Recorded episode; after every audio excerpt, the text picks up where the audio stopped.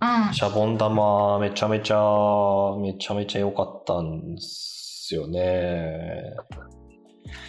で、なんか、ミキさんに勧めてもらった性、性欲、性欲か。正しい。うんうん。はあれも、なんていうんですか、自分の欲求っていうことが、なんか、とある方向にとんがってる人が出てくるんじゃないですか。うん。言ったらこのゆえんゆえんも、なんか、尖りまくってるわけですよね、この人の。関心の方向性が。うん。ピュアに。ピュアに。ピュアに。で、ピュアにやっちゃおうぜみたいな感じでやっちゃうっていう。いうん。うんうん。や、なんか私こういう人好きなんですよね。ああ、いいですね。うん、なんか、なんや、なんか、なんかわかんないんですけど、これとにかく好きでして、みたいな。で、かつそれを説明する気もあんまりありません、みたいな感じの人を好きだし、そういう人を描いた話って、まあ好きなんですよね。うん、わかる。なんか絶対どんな人もなんか自分だけがどうしても気になっちゃうこととかあるはずなんですよね。なんか本当だけどうんそれをなんか社会からの役割とか誰も理解してくれないだろうからみたいな感じでこうと閉じ込めてこうなんか調和しようとするっていうことでこうだんだん忘れてってしまうっていうことだと思っててなんかそういうその自分だけがどうしても気になってしまうっていうことをあのずっと持ち続けて堂々と主張できるっていうことはすごいいいことですよね。本当まさにまさにその通りうんで、そうなんですよ。でもまあ、そういう人ってこれ、あの、お父さんもそうですけど、大体迷惑かけるんですよね、大体ね。そうでもそれを気にしないのがいいですよね。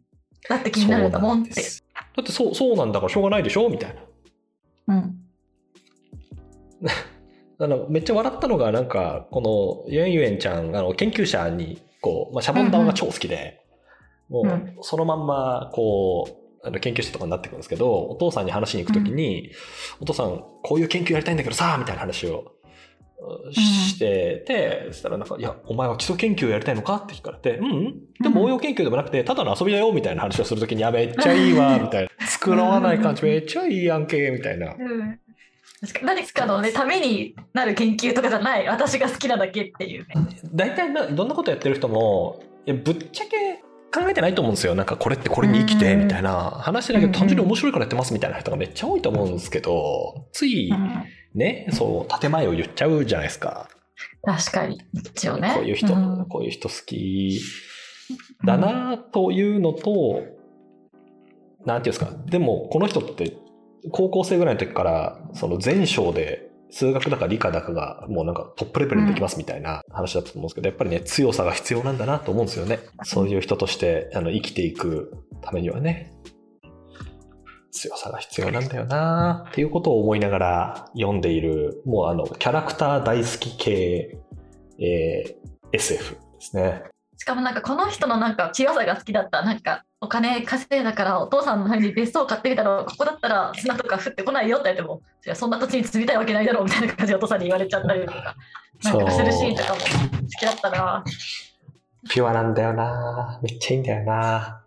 シャボン玉をねずっと研究して割れないシャボン玉を作るっていう研究をずっとしてるわけですけどそこのなんかね原体験としてはお母さんとの思い出とかがあったりとかするんですよね最後のシャボン玉これに使えるやんっていうこれはネタバレなんで言えないですけどこれに使えるやんって言ってこうその光景をあの思い浮かべるのが楽しすぎたそうね。そうね。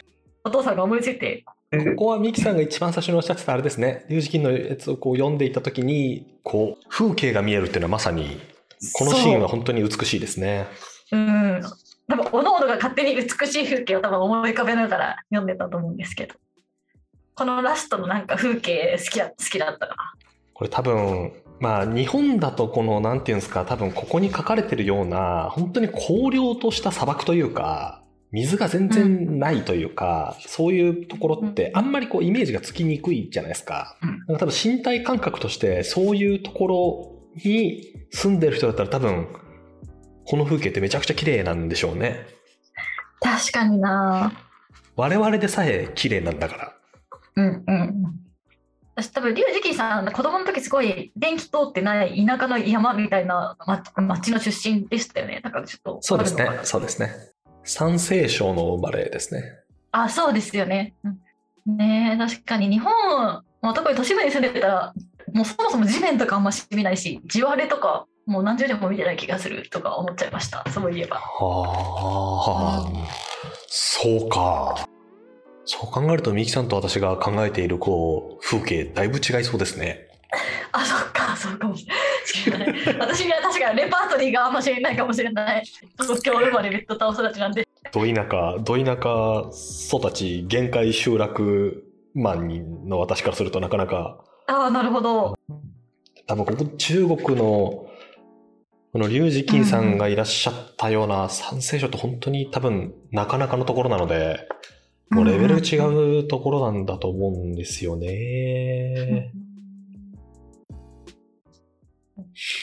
いやー、あそうなんだよなんかそのテクノロジーによる気象操作とかで、なんかその雨を降らなくするとか、雨の方向を変えるとか、例えばね、なんかそういうことを扱ってると、なんかこう、ダメなことをしてるような感じなんかが思いついたり、そんなことできるわけないだろうとか、なんか思っちゃうことが多いです。このぐらいの扱い方だとできそうだし、なんか可愛らしいって思って、なんか何もそういう変な気持ちを抱かずにすんなり読めたなって思いました。確かに、今言われてそうだなと思ったんですけど、うん。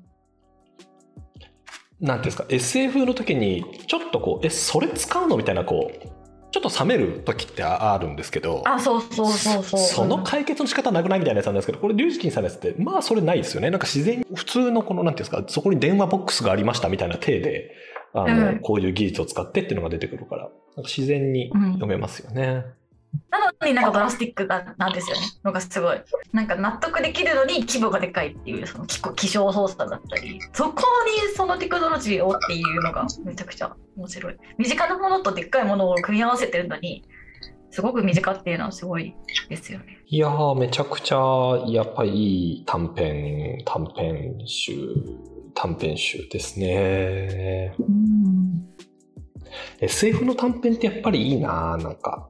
え、あれ読んだことありますか？あの、滑らかな世界とその敵。へえ、ない。それ多分日本の2019年ぐらいにいた日本人の書いた SF 短編なんですけど、結構 SF ブームの火付け役的な短編集。ラノベ風 SF って感じ。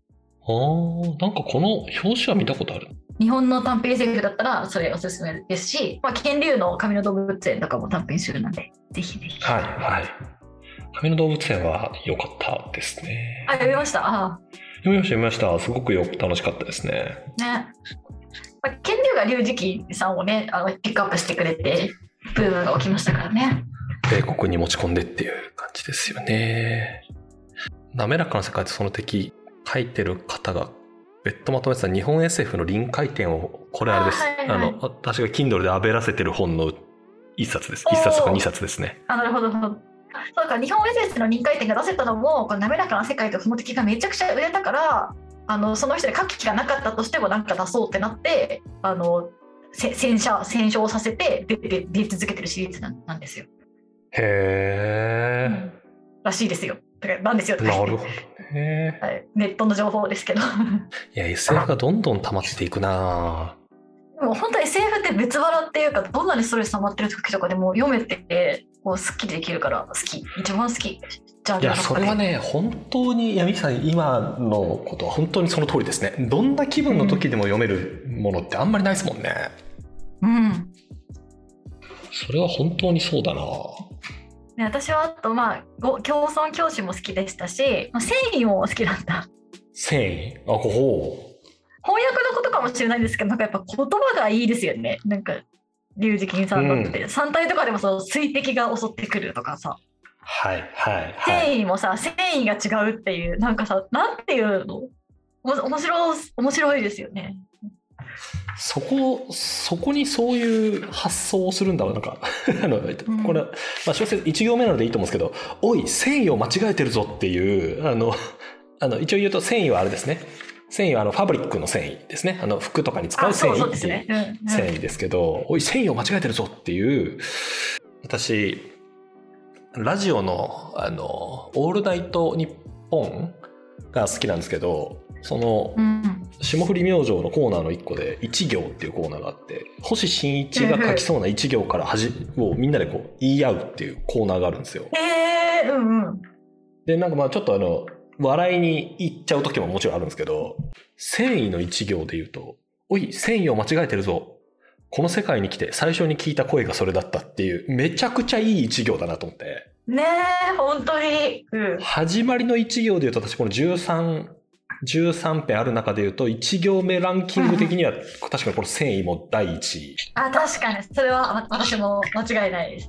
何の話ってなりますもん。えー、なんかそういうこのワードセンスいいですよね。あ身近なものを使ってくれるからこそ、こうなんか今見てる世界もすごい全然違ったようなあの感じがする。読み終わった後にみんな身の回りのものが全然違うような感じがするっていうのがすごい好きなんだな。そうなんだよな。SF 読んでる、まあ、もうリュウジキンさんのこれ3体の時もそうでしたけど、その、ただここで言う繊維ってある種のアナロジーじゃないですか。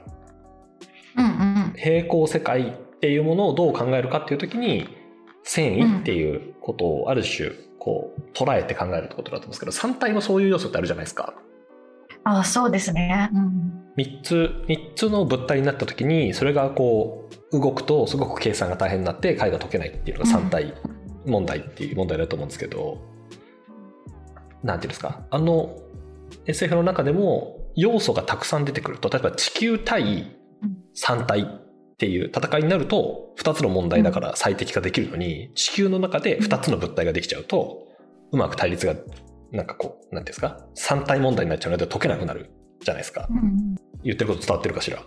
あ多分伝わってます。はい。だからなんか3体つまりなんかこう構造を複雑にしているがゆえに問題が複雑化してしまって解けなくなるっていうことのアナロジーだと思って、なんか3体問題っていうのは別に物理の確かに用語なんですけどそれって社会でも起きてるよねっていうアナロジーだと思って私なんか3体を読んでたんですよねはいはいはいはい。だからリュウジキンさんのこの繊維もすごくいいアナロジーというか繊維っていうものと世界の分岐みたいなことをすごく綺麗に捉えてるなんかこれもめっちゃいいなと思いながら読んでましたね。確かに。でなんか今まで平行世界とかを網とかで言ったりとかすることはあると思うんですけど、うんなんか繊維ってなるとなんかより網立体的な網っていうかなんかもうちょっとよくわわかんないか感じでぐちゃってなってるようなイメージも繊維の方がより複雑な感じがあっていいな。おい網が違うぞとかなんかより全然いいよいいことだよねって思ったり確か結構ねにね。うん、そうかもね。なんか中に出てくるファイバートランジットステーションっていう、これ多分これ言,、うん言語がファイバートランジットステーションなんだと思うんですけど、うん繊維乗り換え駅ってことじゃないですか。はいはい確かにいいいいイメージ、いいイメージが出てくるよな、これはな。うん自分の繊維に戻りたいっていう。なるほどな。う ん他何が好きでした？なんだかんだタイトルにもなってる円好きでしたよ。なんか、一番最後のやつ。まあ、好きっていうか、なんていうんですかね。うーん、あの、文文脈に溢れた SF だと思っていて、真の始皇帝が、あの、あの不死の薬を求めていたみたいな話があり、でそれが秦っていう国がすぐ滅びてしまったっていう話があり、うん。で晩年頭おかしくなってたっていうなんか話がありみたいな。その、なんていうんですか逆にこう円っていうもの円周率っていうのが解けないっていうそれが延々を意味していてっていうことをなんかいろいろこうつなげていくとなるほどこういう話になるのかというのとああとコンピューターというものって基本的にやっぱ01がやっぱ合わさって計算をするってことなので確かに人にその役割をこう与えると確かにこういうことってできるよなってことがこうくちゃくちゃくちゃくちゃっと混ざってあなるほどこうなるんだ。ねなんかこのね話はねでもあもう面白いんですけどなんかもう人間コンピューターっていうなんかまあ表紙とかにもなってる。なんかやつがちょっとまだ理解できないっていうかそんなことしていいのっていう気持ちで止まってしまう。なんか脳が。これでもあれですよね。あのパソコンの今我々がこう収録をしているパソコンの中ではこれが起きてるわけですよね。でも別にパソコンの中に人はいないからさ。いやー。怖すぎるちっちゃい人が住んでるもしかして。わかんないですよ。ちっちゃいちっちゃい人があの電気が通るとピーってなってるのかもしれないですよ いやだったら怖すぎるんですけど。そうなんかいつもなんかそそこのなんでこれをみんな当たり前の顔して受け入れているのっていうのいつもなんか止ま止まっちゃうなって。兵士の人たちが武器を置いてこのコンピューターの中でこう旗をこう振ってる様子が、うん。あれですね。ミキさんの頭の中で描かれるんですねそう、まさにこの表表紙みたいな。この大大丈夫？みんなご飯食べてるってなります。もう最近あのなんていうんですか、まあ、最近っていうかずっと前からありますけど、あの細胞で計算しようみたいなはあの研究って多分ずっとあるはずなんですよ。うん。なんていうんですかあの今のコンピューターって電子機器じゃないですか。はい。じゃなくてタンパク質にタンパク質をそれっぽく使おうみたいな。ああ、なんかそれメモリが全然違うみたいな、なんかありますよね。ストレージ量が全然違うんでしたっけ？なんか脳とか細胞とか使うと。うん。えっと、細胞が、まあ、プログラミング可能なこうものになっているって話ともうその、うんうん。なんていうんですか？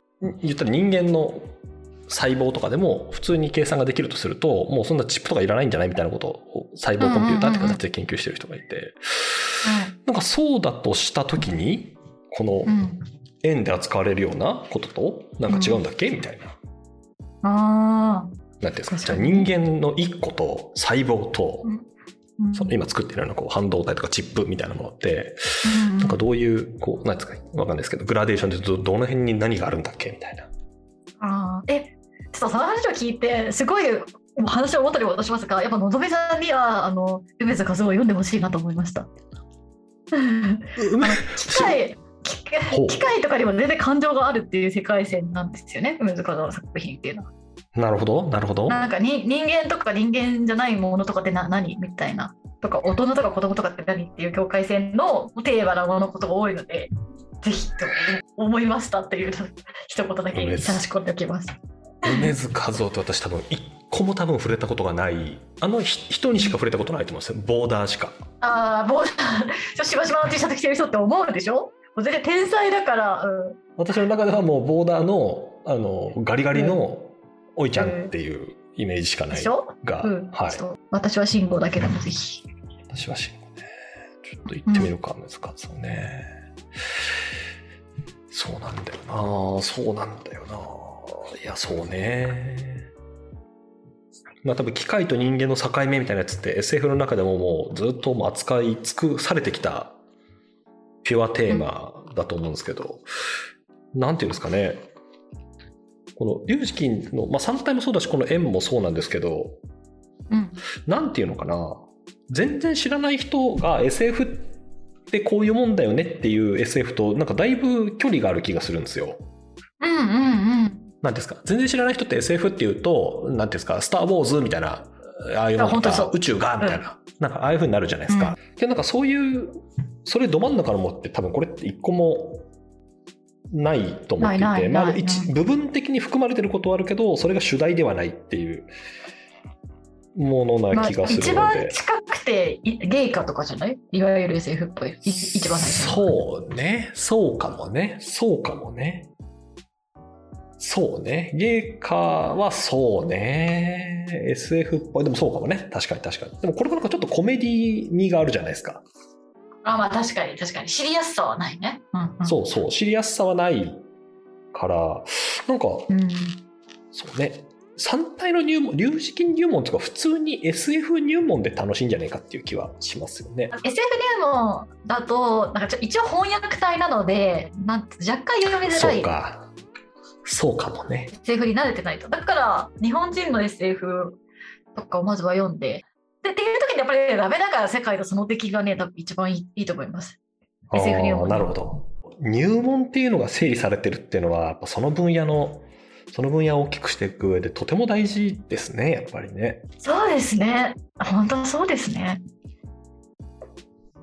でもなんか入門みたいなものが出ると、こうコアのファンの人たちは、いやなんかけしからんみたいな風になるので、こんなのはなんちゃらじゃないって皆さん言い出すから、そういうとことの戦いなんでしょうね。全然話話変わっちゃうかもしれないですけど、はい。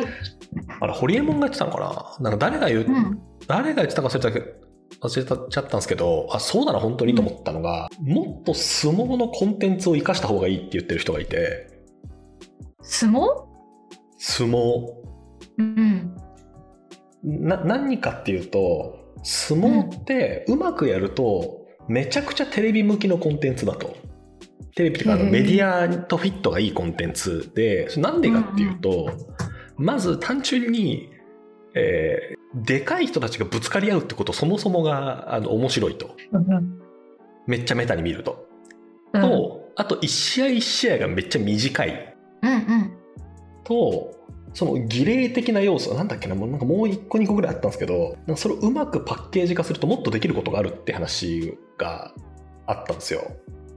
うん例えば、アメリカに持ってって、もう入場とかめちゃくちゃ豪華にして、その人にストーリー乗っけまくって、バーンとやるみたいなことをやると、もう時間もめっちゃ読めるし、いいじゃんみたいなことを言ってる人がいて、まあ、本当にやるかどうかは別にして、確かにそれはそうだなと思ったんですよね、その時。うんまあ、なんだけど絶対にやんないですよね。そうですね。なんで、だって相撲？うん。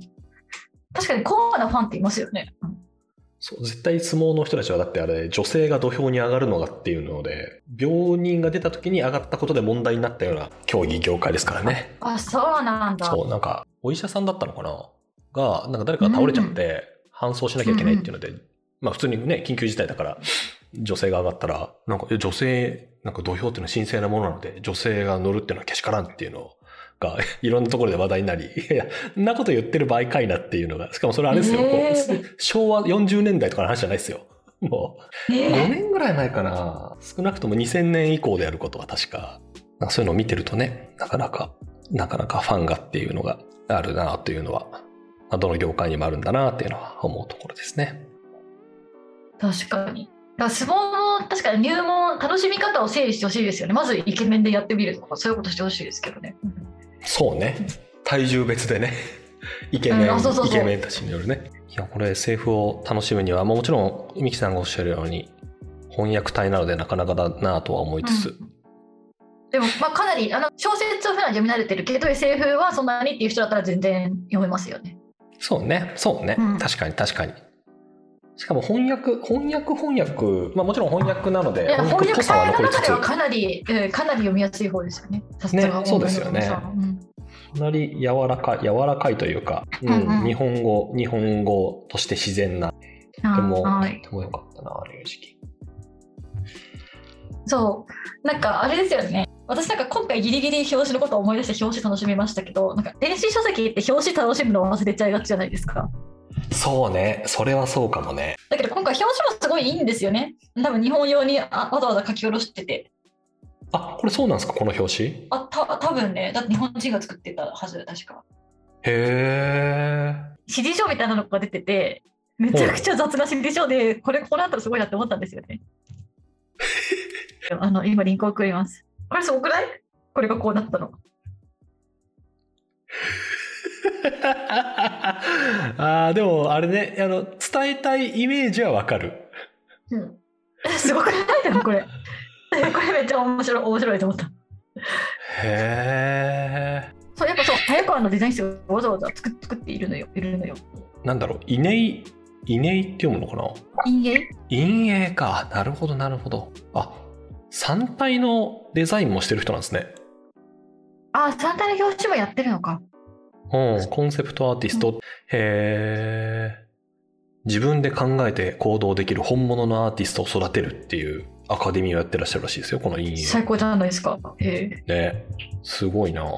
へえいや確かにこれ逆にあれじゃないですか。これぐらいの方がうん何ですか。この富安さんにはまるな。っていうことなんだろうか。うんこうなるんだって思ってな面白かったしそのよく見たらすごい緻密に描かれてる表紙なのに私電子書籍で買ったばっかりでゆっかりスルーしそうになってたって思ってはってなりまし私はハードハードのその単行本として買ったんですけど、た買ったんですね。いやほんうんうん。うん、質感がね、質感がいいいいですもんね。うんそうじゃあそう単行本ね買う買うべき表紙だったなっていうかなんかあれだな電子書籍最後に表紙もう一回出した方がいいんじゃないあの読み終わった後にそうね。そうね。そうかもね、確かにこれはい。いちょっと前に NHK, NHK のドキュメンタリーで村上春樹特集やってる時にノルウェーの森の想定を担当した人みたいなのが出てきてノルウェーの森っていうあの文字をどうやって作ったかみたいな話をしてたんですけどそれもすげえ面白かったもんな、赤と緑しかもうイメージに残ってないけど、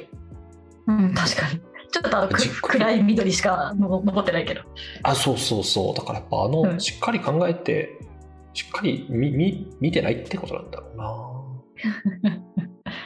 やでもこれ確かに本の本の想定は表紙はめちゃくちゃいいし逆に言うと多分私3体はその Kindle で買っちゃってるので今こうこの陰影さんのツイッターで確かに表紙を見るとめちゃくちゃいい、いいですね、うん。うん。改めて見るとめっちゃいい。なと思いました。なるほど。さあみきさん次は何を何を読みますか？ちょっと選んどきます。え、なんか、ボドゲさん言い残したこととかないですか？なんか私が最後表紙の話して終わっちゃいましたけど。えー、なんだろうん。うなんだろういやよかったよかったですね多分私この円を読んでる時にあの並行して、あのアンディ・ウィアーの SF を読んでたはいはいんです。けど、でプロジェクト・ヘイル・メアリーがあの最新刊なんですけどそれを読んでるんですけどやっぱこう SF の幅の広さを私はもう30を超えて体験してますこんなことも SF で表現できるんだっていうのを短編短編っていう幅もそうだし作家さんの幅もあるので、なんていうんですかあのもちろんね星新一含めて日本の三大 SF 作家と言われる方々ももちろん素晴らしいんですけどうん。なんかいろんないろんな作品に触れる幅が幅があるんだなというのを改めて感じさせてもらったユージキンさんの絵でしたね。ちょっと長い SF をちょろっとって人も読んでほしい素晴らしい短編集でしたね。平均30ページなんでぜひじゃあそんな感じで今日はありがとうございました。はい、今日もありがとうございました。ではまたではではじゃあまた次の本で、はい、お会いしましょう。はーいはいではでは。